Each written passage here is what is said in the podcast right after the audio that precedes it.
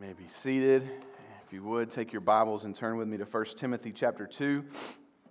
As you're turning there, church, I want to start a little bit differently this morning. Uh, I want to uh, begin this morning by reading to you a, a modern day parable uh, by Theodore Wedel. It's lengthy, uh, but listen, listen closely because I think it's an accurate critique of our day.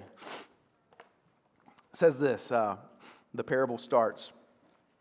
On a dangerous seacoast where shipwrecks often occurred stood a life saving station.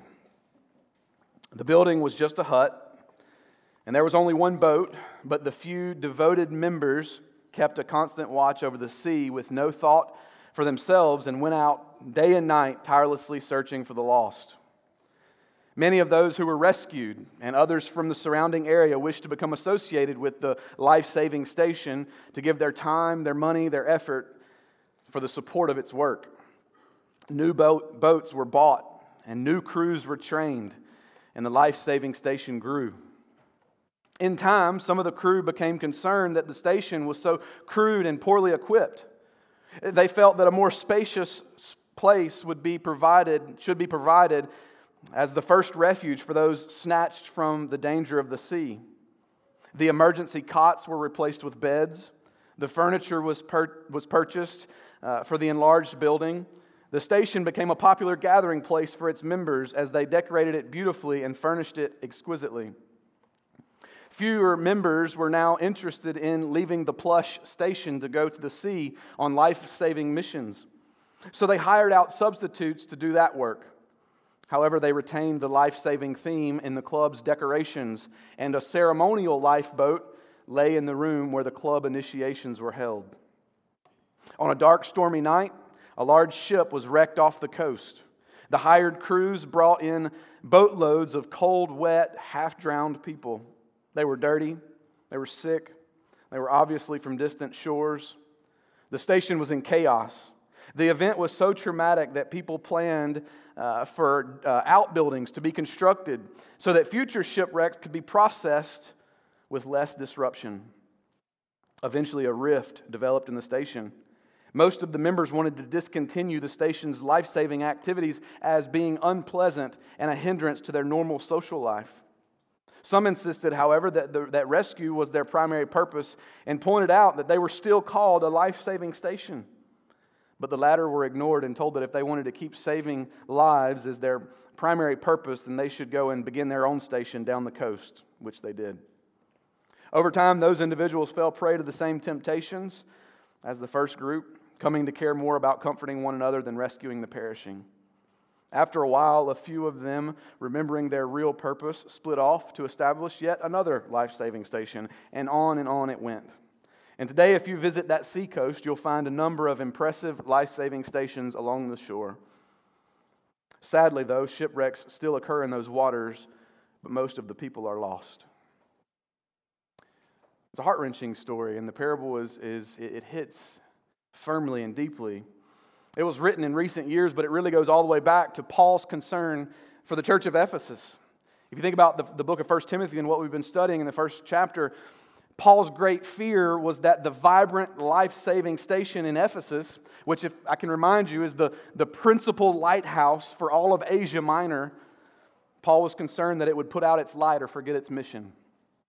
And so last week, Paul charged Timothy to combat anyone or anything that would be different from the true gospel that he had been given to single mindedly commit himself and focus on the pure gospel, the truth of who Jesus is and what he did, and the priority of that gospel above all else.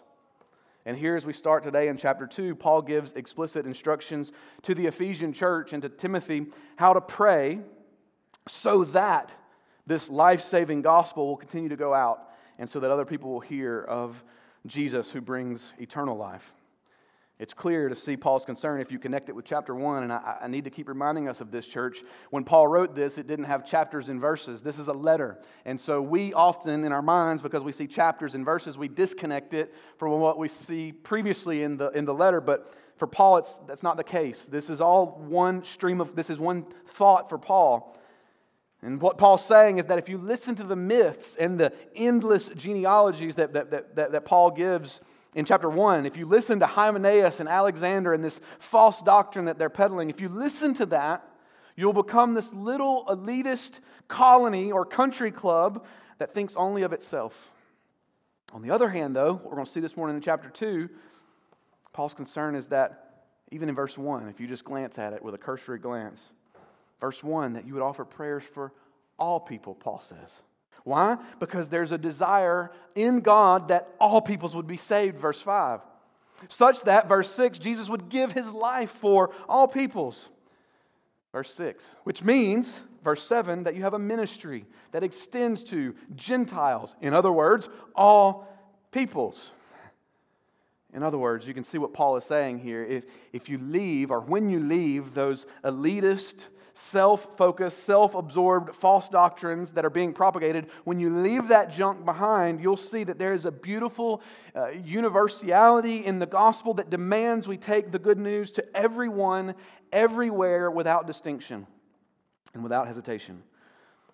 That's the main point. That's what Paul's thesis is in chapter 2, at least the first seven verses that we're going to see this morning of chapter 2. That's his purpose. But the question is, how does he do that? How does he argue that point? How's he working that out in this letter to Timothy? Well, I'll give you the outline for our sermon this morning because it's the outline of the text and it's the way in which Paul argues for this, uh, this, this gospel proclamation to all kinds, types, groups of people. So, first, we see that we're called to global prayer and godly living. You see that in verses 1 and 2. We'll see what that means in a little bit more detail in a moment.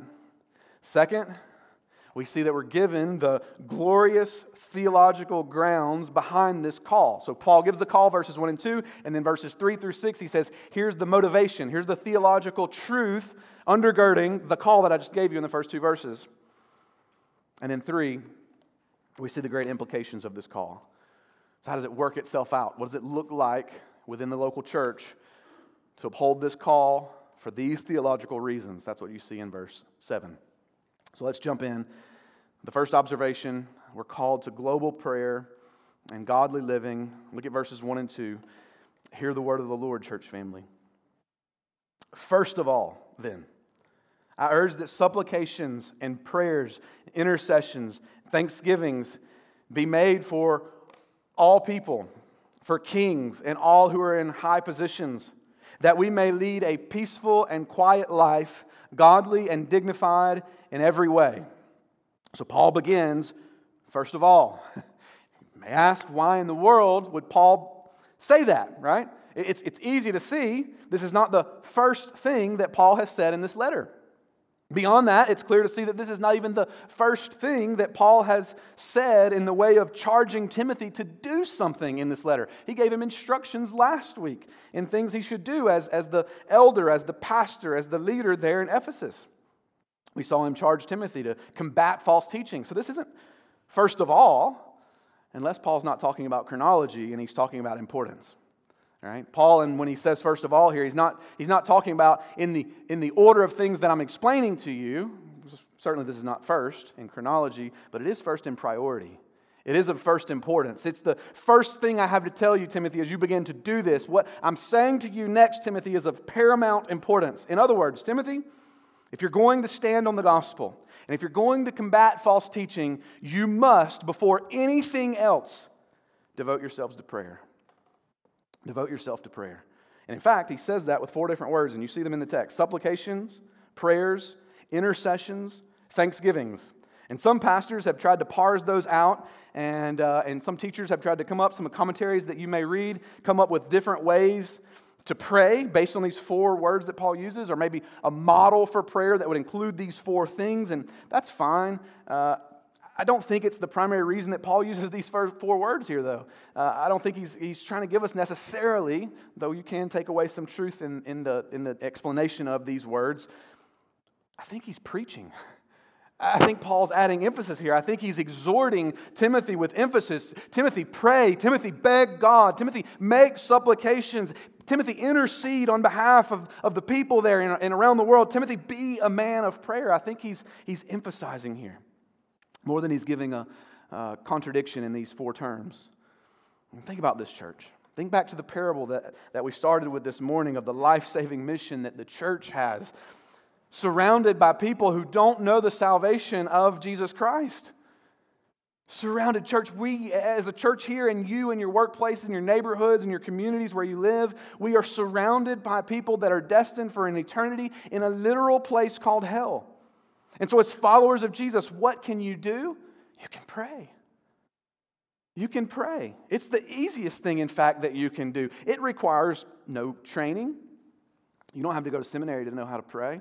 You, you don't have to, uh, to, to even get out of bed. You, you could literally do it before your feet hit the floor in the morning.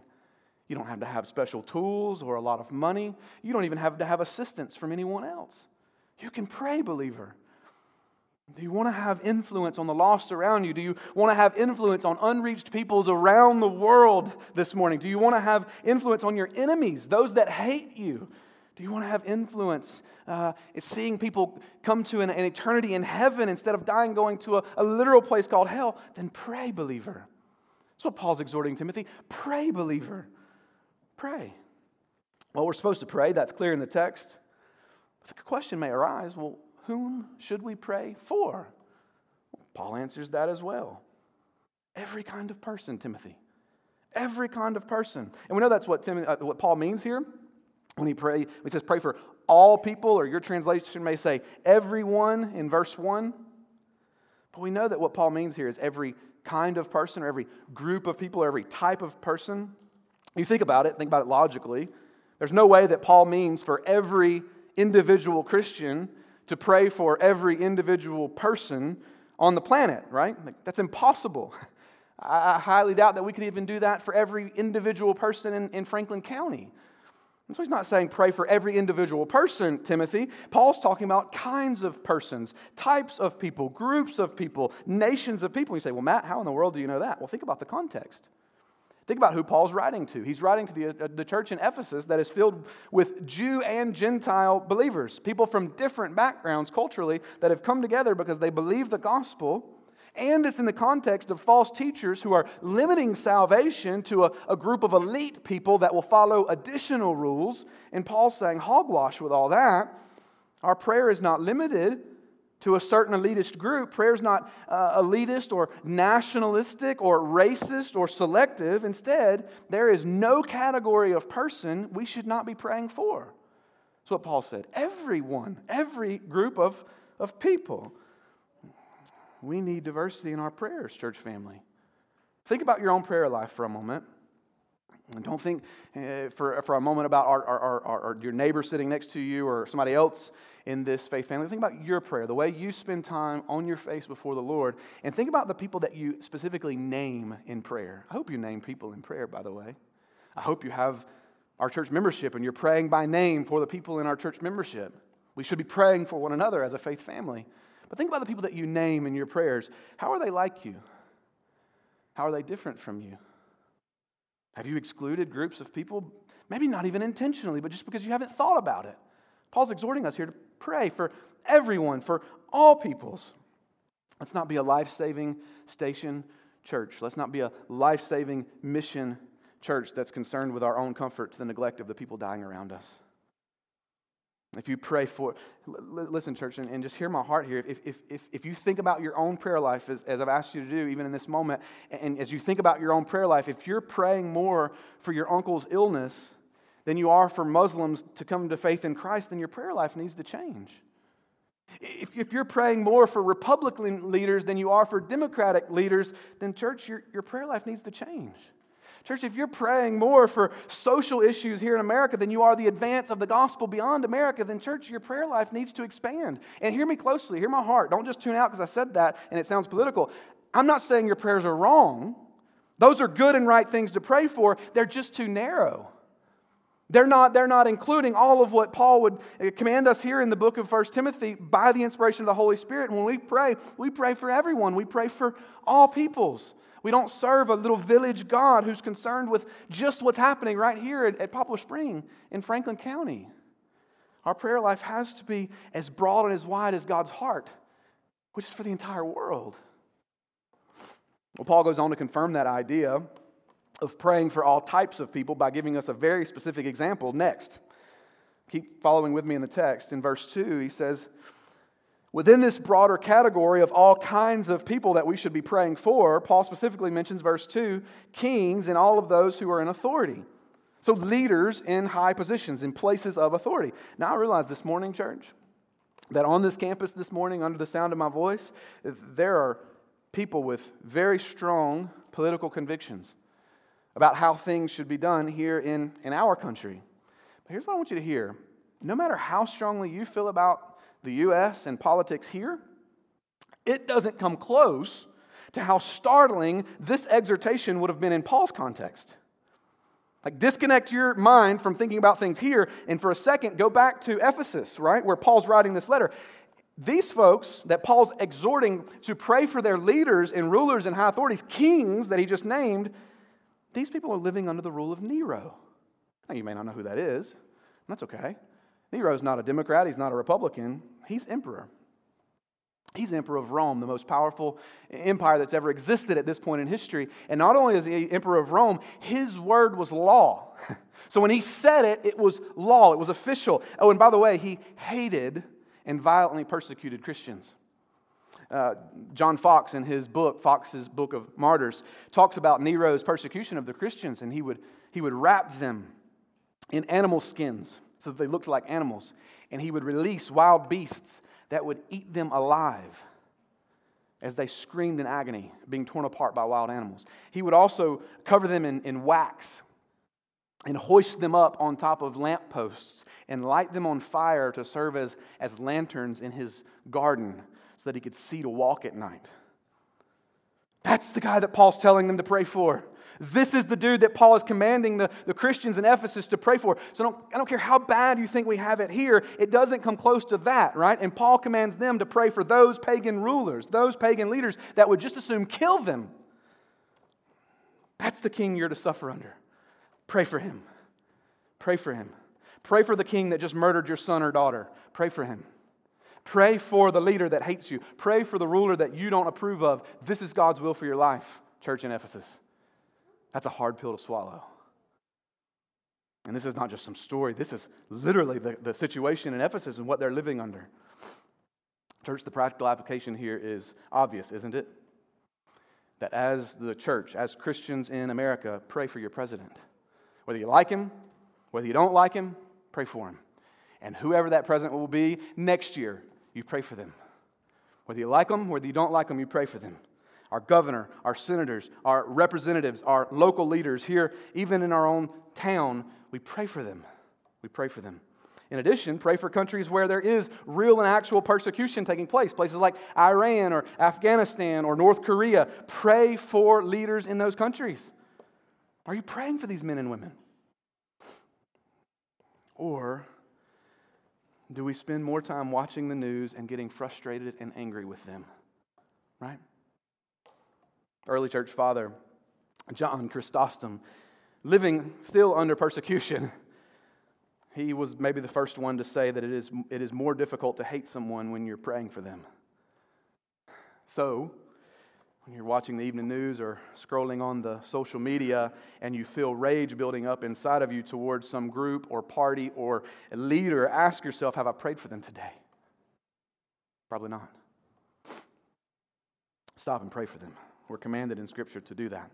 There's a second part of this calling, though. I told you our first point, verses 1 and 2, is that you're called to global prayer for all people and godly living. So let's look at the second part of that, this idea of godly living. So Paul says, Pray for these rulers, these kings, and people in places of high authority. Then he continues, so that we may lead a peaceful and quiet life, godly and dignified in every way. I need to make something clear here. I think our temptation when we read this and, and, and the the, the, maybe where our heart would automatically go is that we read this and we think the end result, that peaceful and quiet life, is some sort of quiet, middle class, cushy, stress free, worry free life, like your, your best life now sort of thing. But that, that's not what Paul's talking about, because if you get to 2 Timothy chapter 3, verse 12, Paul says, Indeed, all who desire to live a godly life, that's what he just said in 1 Timothy chapter 2, all who desire to live a godly life in Christ Jesus will be persecuted. Now, that doesn't sound like to me a fluffy, cushy, uh, best life now kind of situation. So that's not what Paul's saying. His prayer here, though, for those in places of authority, for kings and rulers in high places. His prayer for, the, for them is, is, is, is asked so that peaceful conditions may exist in which Christians can freely live out exemplary lives, so that an unsaved world would speak well of Christ and his followers. He uses the same kind of language in 1 Thessalonians chapter 4. Paul, again, writing there, he's exhorting believers. He says, Live quietly. Live quietly so that you may walk properly before outsiders. All throughout Paul's letters, we're exhorted to proclaim the gospel with our lips, to teach the gospel with our lips. So when he says live quietly, he's obviously not talking about hush and don't, don't, don't share the gospel with your lost neighbors. What he's saying is live in a way such that your actions don't contradict the words you're saying so that you have the opportunity to share those words, the most precious words in all the world, the, the gospel of Jesus Christ. Don't let your actions, don't be caught up in civilian affairs such that you miss that opportunity. The fact is, church, the best argument for and against Christianity is Christianity, or maybe more precisely, how Christians practice their Christianity. Now, listen to me close. I don't want you to misunderstand what I just said there. Genuine Christian faith, lived out, is not enough to lead someone else to saving faith in Christ, but it can make inroads to saving faith where other things cannot. I'm going to say that again because that's a mouthful. Genuine Christian faith, lived out, is not enough by itself to lead someone else to saving faith in Christ, but it can make inroads to saving faith in someone else in ways that few other things can. In other words, we must still share with our lips the good news of Jesus Christ, his atoning death. And living out that faith in his death is not enough by itself to lead someone to Christ. We must still open our mouths and proclaim the good news, but not living out that faith in Christ, it can be enough to prohibit you from having the opportunity to share that good news. How many times is that the case, church? Where the thing we, we say and we believe in our heart is the truth, it's the most precious truth in all of the world that Jesus Christ saves. But the way we live prohibits us from ever having the opportunity to say that thing to someone in a meaningful way that they'll hear and understand and believe because our life reflects the change that that's made. So that's the first point. You're called to global prayer and godly living so that the gospel will advance and increase in the world. We have to understand this, church. We have to be obedient to this call. Salvation ultimately belongs to God. And even our prayers, even the things we're commanded to do there, that the global prayer that's commanded of us, even that prayer life is His work in us, right? Here's the mystery of all of this God has sovereignly chosen to use the prayers of His people to accomplish His will of saving the lost all over the planet. God has sovereignly, in His infinite wisdom, sovereignly chosen to use your prayers, your prayers, the prayers of the church, His people, to accomplish his will of saving the lost in every nation, among every tribe and every tongue. How does that work? That's a good question. You got me, right? Like, I'm not going to resolve that for you this morning because I can't answer that. You can ask him when you see him in glory one day. It's the testimony of Scripture, and I believe it. I can't work it out for you in a way that's going to resolve everything and satisfy your questions, but I know that based on the Scriptures, we are uh, given, church, as the church, a life saving mission, and we're called to the task of prayer and godly living. And God uses that prayer, those prayers, for the salvation of his peoples on every nation and among every people. So, before we move to point number two, I want to read you a quote. It's a plea, it's really a, a, a way to beg you to heed this call. And, and, as I read it, I thought, man, there's no way I could beg you more clearly than, than, this, than this plea. So, this is from Richard Baxter in the 17th century. Listen to what he says to, to his church family. He says, Let your heart yearn for your ungodly neighbors. Alas, there is but a step between them and death and hell. Many hundred diseases are waiting, ready to seize on them. And if they die unregenerate, meaning unborn again, they will be lost forever. Have you hearts of rocks? Have you hearts of rock that you cannot pity men in such a case as this? Do you not care who is damned as long as you are saved? If so, you have sufficient cause to pity yourselves. For it is not the frame of spirit utterly consistent with grace. Do you live close by them? Or do you meet them in the streets? Or do you work with them? Or do you travel with them? Or do you sit and talk with them and say nothing to them of their souls? If their house were on fire, you would run to help them. Will you not help them when their souls are almost at the fire of hell? That's the urgent call we have, church. That's why we have global prayer and godly living as the task that we've been called to here in the first two verses.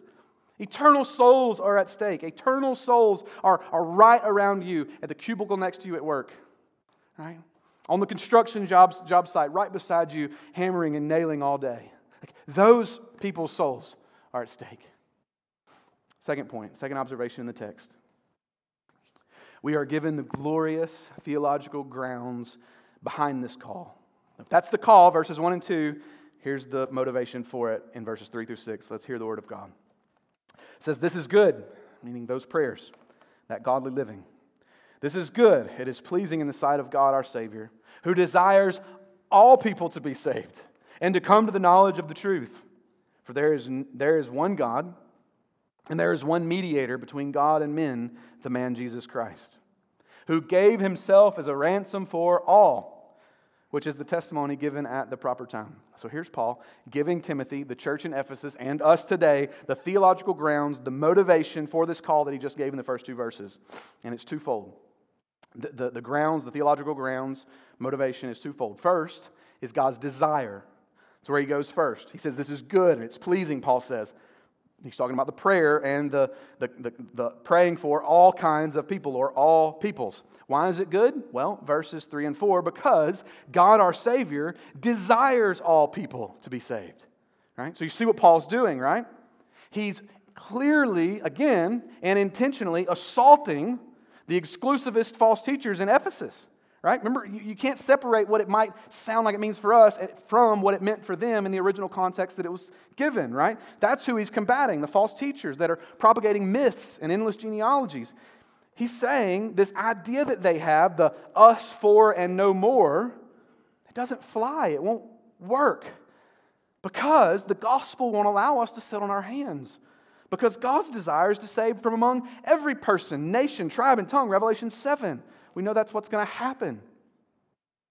So the gospel demands that you can't have this sort of spiritual elitism that was a problem in the church of Ephesus. And don't think it's just a, tr- a problem in the church of Ephesus, right? Like this is a problem throughout church history. You get to the 18th century, and this sort of mentality had worked its way into the Baptist churches in England, right?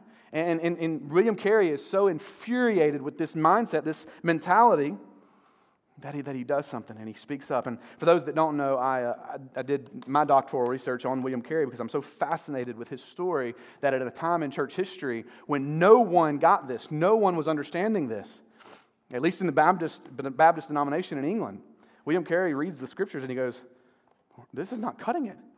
Carey, literally, his mentor in the faith, man who had, had, uh, had, had, had led him to, to faith and baptized him and, and discipled him, Carey pitches this idea for taking the gospel to other nations, and his mentor says, and I quote, Young man, sit down. If God desires to convert the heathen, he will do so without your help or mine. And Carey hears that and he's, he's, he's going, That's inconsistent with the call that we're given in the scriptures. God desires that all peoples be saved, and all peoples have not heard. So we must go to them. And Carey, this would be the final straw for Carey. Eventually, he would leave for India, where he would give the rest of his life, 40 years, and never return home again to England. And many now re- regard him or, or, call him the father of the modern missionary movement for this reason that he wrote on this topic and, and then not just wrote on it, but he actually took his life and said, Here's what it looks like to do it. do this with your life. Get the gospel to every nation. And Jessica and I named Desmond, our son, Desmond Carey James for this reason, in honor of Carey, but primarily because our prayer for Desmond is that he would give his life to this end, to this call of getting the gospel to every corner of the planet, and whatever that looks like for Desmond one day, that he would give his life to this purpose that we've all been called to. So before we move on, let me, let me address one question that may have popped into your mind as we read this this morning, if you're paying attention. In particular, that God desires all people to be saved. What does this mean? What's the meaning of this? What does it mean, especially when you hold this truth up in light of other passages of Scripture, even from Paul, the same author, the divine uh, inspiration of the Holy Spirit, through this same guy's pen or quill as he's writing, that teaches divine election, right? How do we hold these up together? Because we see them both in Scripture. I'll give you some examples. Places like Second Thessalonians chapter 2, verse 13, where Paul himself says, We ought to always give thanks to God for you, brothers, beloved by the Lord, because God chose you as the firstfruits to be saved. Ephesians chapter 1, verse 4, Paul again says, He chose us in Him before the foundation of the world, that we should be holy and blameless, and in love He predestined us for adoption. Then you get to Romans 8, and Paul says again, Those whom He predestined, He also called, and those whom He called, He also justified, and those whom He justified, He also glorified. And those are just a few from Paul. You have the rest of the New Testament, places like Matthew 11, John chapter 6, Acts chapter 13, 1 Peter chapter 1, to name a few. So, how do you reconcile God desires all to be saved, 1 Timothy chapter 2, with God has chosen you specifically for salvation, for adoption, to be his son? Let me first say, if you're hoping that I'm going to reconcile this completely for you this morning, I'm sorry to disappoint you. In the few moments that we have left in this sermon this morning, I'm not going to settle something that the church has been wrestling with for 2,000 years. So if that's your hope, you're going to be disappointed. Let me also say it's not our responsibility or within our capabilities to resolve the relationship between God's sovereignty and human responsibility in such a way that it's going to satisfy every one of your questions and resolve all of your tensions. It's not going to happen. Let me just maybe say for a moment, pull back the curtain and show you where I'm at. I don't have a problem personally with having these sorts of tensions in my theology, right? where I see one thing in Scripture and I see another thing in Scripture and I can't see how they perfectly fit together. A lot of people that would drive them nuts. For me, I'm like, I see both of them. And I'm okay with that tension because I, in my finite little brain, I know that I don't understand everything in the way that God operates and functions and, and, sovereignly rules over this world. And so I see them both in His Word. He gave us His Word, so He meant for us to see both of them. And I'm going to believe both of them. That's, that's where I'm at. And so let me just share with you what I think we absolutely can know as a result of seeing both of these in Scripture in the context of 1 uh, Timothy chapter 2. So, a couple things. One, this does not mean that all will be saved, right? So, some wrongly use this passage. There's some people that will teach and some commentaries that will teach universalism as a result of this passage, right? That, that's baloney, right? We don't, we don't affirm that. This is not teaching, and certainly all of Scripture does not teach, that every person will be ultimately saved because God desires it, right? But you could, you could go there with this wrongly. Only those who, by grace, through faith in the gospel, believe upon Christ, Ephesians chapter 2, only those will be saved. So, whatever this text means, it doesn't mean that, that all people will be saved. Two, this does not mean that God's will has been thwarted. I think that's another temptation here. Some have argued that if God desires all to be saved, and yet all will not ultimately be saved, then in some sense, God is not in control of everything, that He's not sovereign over this world, and that's clearly not true. From beginning to end, Scripture is clear that God is sovereign over all things, all of His creation, and His will can't be thwarted. This is Job chapter 42, verse 2. Let me give you maybe an example where we see something else like this. I mean, this is the one we often get hung up on, but let me just give you another one. So God says, do not murder. That's clearly his declared will, that we would not murder. It's a violation of his own law. He's sovereign, yet at the same time, right? So he said that in scriptures, and yet at the same time, he's sovereign over the murder of his own son. And not only is he sovereign over it, he in fact sent his son to the earth for that purpose. He ordained it to be the case before the foundation of the world, before the beginning of time. All of that to say, church, is that there is mystery in Scripture. There are tensions we're going to have in our theology if we're holding to the Scriptures that we're not going to be able to resolve perfectly here on this earth. And so we hold uh, what we know to be true. God desires all people to be saved? Yes. Hearty amen. God is sovereign over salvation? Yes. Hearty amen. And we let it land there.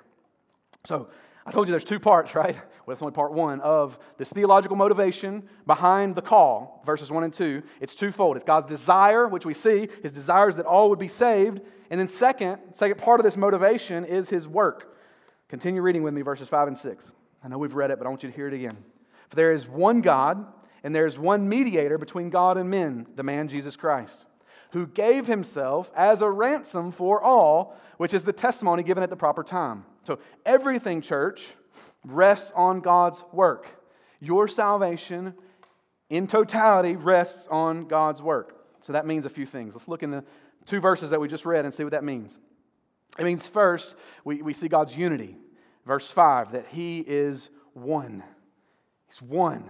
And this truth is perverted now and then in the church of Ephesus by some as to say He's He's one. Yeah, he's one. He's ours. He's our, our God and not anyone else's, right? That's what the false teachers in Ephesus were teaching, that he's our God by living by these other additional rules and laws that they put in place. And so, church, we have to ask, and, and I think we need to wrestle with this, though we wouldn't say that with our lips, do our lives say that? Right? Like we would never say he's our God, not yours. At least I hope we would never say that. But, but by the way do we live, do we sometimes live like that? Like I've experienced what it means to be born again in Christ, but by our, our lips being sealed, we're not offering that to others. So, in a sense, functionally, we're saying the same thing.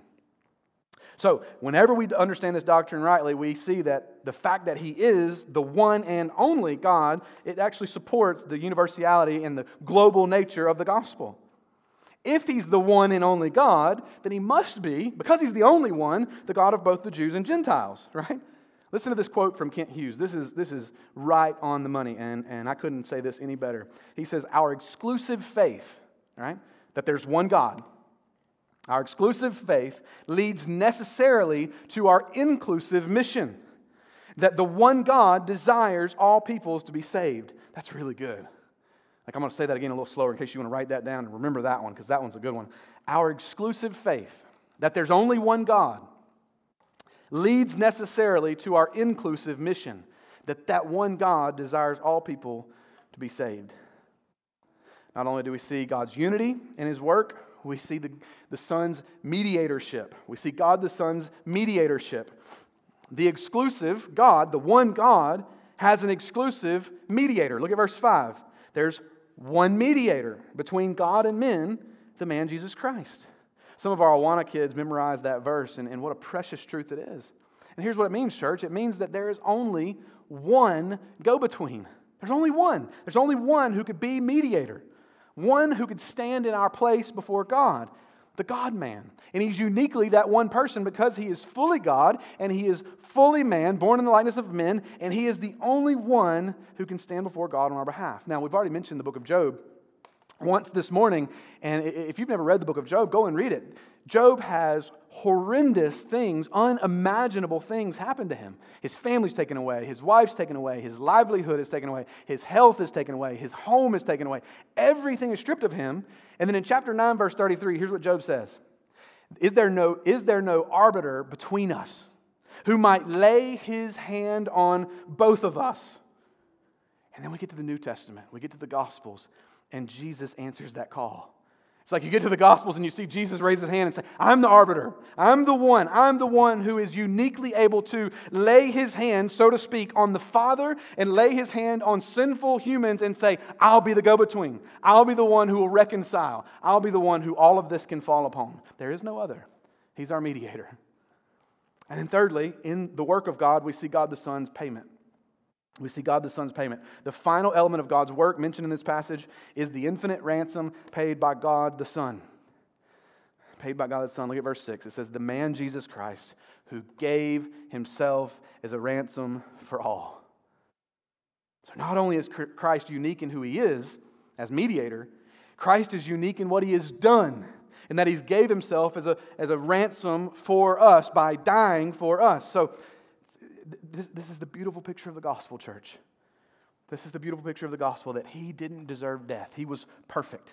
Right? That's what we see in the scriptures. He never committed one single sin. We, on the other hand, we did deserve death. We violated every one of God's commands. And yet, the picture that we see in the gospel is that he died even though we owed the price. This is the beautiful exchange. This is what happens in the gospel. Our sins must be covered because God is holy. He can't just sweep sin under the rug like an impartial judge. Because we are unholy and we are sinful, our sins must be covered. And they will be covered in one of two ways. Either one, you will pay the penalty for your sins for all eternity in a literal place called hell, in agony. Or the other option, and the only other option, is that you surrender your life to Christ who has paid the penalty of your sins in his agony on the cross. Those are the two options, and that's it. Those are the only two options. Church, the gospel, the beautiful gospel that we are to uphold and preach with our mouths is that Christ took our sins. He took, that, that, that God, the Father, took the full payment of sin upon himself. And that in the process, he rescued us from sin and death. The payment was pain and the rescue was made. Jesus died on our behalf. That's the gospel. And so we've seen this morning we're called to global prayer and godly living. That's the call, verses 1 and 2. We've seen that, that we're given this glorious theological ground, uh, underworking, foundation, motivation for the call in verses 3 through 6. Namely, we see God's desire and God's work. And then finally, our last observation, number three, we see the great implication of this call, the great implications, the conclusions, the application, what it looks like to live this out in verse 7. So look at verse 7. For this I was appointed a preacher and apostle. I'm telling the truth, I am not lying, a teacher of the Gentiles in faith and truth. You see what Paul's doing again here, right, church? He's saying, hey guys, the fact that God chose me to preach the gospel to the Gentiles is proof that God desires to reach all peoples, because the Gentiles were the far off ones. They were the ones that were not included in the family. And God's appointed me to be a preacher to them. It shows you that his heart's for all people. The fact that he chose me for this unique task is proof to you that as a Christ follower, you are obligated to pray for and reach out to everyone. Verses 1 and 2. And so when you put all of this together, you see that what Paul's doing in these first seven verses of chapter 2 is he's making one tight, concise argument, right? That the church has a global, life saving mission. So, according to verse 1, the church is to pray for all people. According to verse 7, the church is to proclaim the gospel to all people. And between those verses, those two verses, the universal concern of the church arises from the universal concern of God. That's what we see. That's the argument he's making here. And so the takeaway for us, as we are the people of God now in our day and age, is that we preach the gospel to all people. Look at, the, look at the, the, the, way that he uses these words in verse 7. There's two words specifically that he uses that give us our marching orders. He says, first, you're to be a herald of the gospel. Your translation, if it's like mine, says that Paul was appointed a preacher. But I actually don't like that translation because I think we miss the meaning. I think we miss the point because in our day and age, when we think of preacher, we think of the person doing what I'm doing right now, the person behind a pulpit eh, giving a, a sermon or, or something like that. But that's not what Paul had in mind here. He didn't have this scene in mind when he said that. No, the word is better translated in the, in the Greek a herald. Uh, someone that, that, that, that, that would uh, stand and announce something. Think of an announcer at a sporting event or a political messenger in a royal court who would stand and announce something. Now, we don't use the word herald very often in our day, and perhaps that's why the ESV and other transla- and translations use preacher. But in that day, that scene would have been really apparent to them. Someone who's announcing a news or information that's vitally important. If you watch The Office, uh, uh, Jim convinces Dwight to be a herald at a garden party, and it's, it's hilarious because Dwight ends up looking like a fool, per usual. Uh, but this is the idea that we would stand and announce for everyone to hear that there's truth to be believed. You, brother and sister, not just the pastor or the people that would stand in a pulpit and preach, but you, brother and sister, are called to be a herald this week, to announce to people dying in their sin that there's a Savior, to announce to people that they don't have to fear death anymore, to announce to people that Christ the King has conquered death, to tell them there's eternal life, and they may be saved from eternal death. So that's the first implication there. To be heralds of the gospel. Second, there's another word Paul uses, and we're wrapping up. We're to help followers heed the commands of Christ. The final thing that Paul says is that he's a teacher. That's a different word there in the Greek to the Gentiles. That means that after people trust in the cross of Christ, we come alongside them and teach them to follow the commands of Christ. That's what Paul's doing. And you see that's what he's doing because he's talking about the Gentiles. Remember, they don't have any background, they don't have any understanding or context for what it means to follow Christ. That's why he's teaching them. This is what, he, what he's doing goes in and he preaches the gospel. People hear and believe the gospel, and then he teaches them the implications of having been changed by the gospel. This is our call as well, church. I mean, this is, this is part of the Great Commission in Matthew 28. Jesus tells us to teach everything that he's commanded. We're called to make known the truth of God's word. And it's, and it's in this order. Don't, don't miss this, right? Lost folks, we preach, they hear and believe the gospel, then we teach the commands of Christ. That's discipleship. And when we get that order wrong, it really ends up with us trying to force the world, lost people, to look like followers of Christ, which we, do, we don't want in the first place, right? Like, it's like putting lipstick on a pig. It may have the appearance of godliness, but there's no transformation, there's no heart change, there's no work of Christ in people that are conforming them to the image of Christ. And so we preach the good news, they believe the good news, and then we teach them what it means to follow Christ. That's why, church, as the church, we are more concerned with gospel conversion than we are with behavior modification or with, or with government policy that would manipulate morality, or with societal revolution by which we would see this mass. We want King Jesus to change hearts such that then he would change lifestyles. So, church, let's pray and work to that end. Let's be a people, the people of God, that would pray globally and live godly so that we have the opportunity to preach the gospel to everyone. Let's pray together.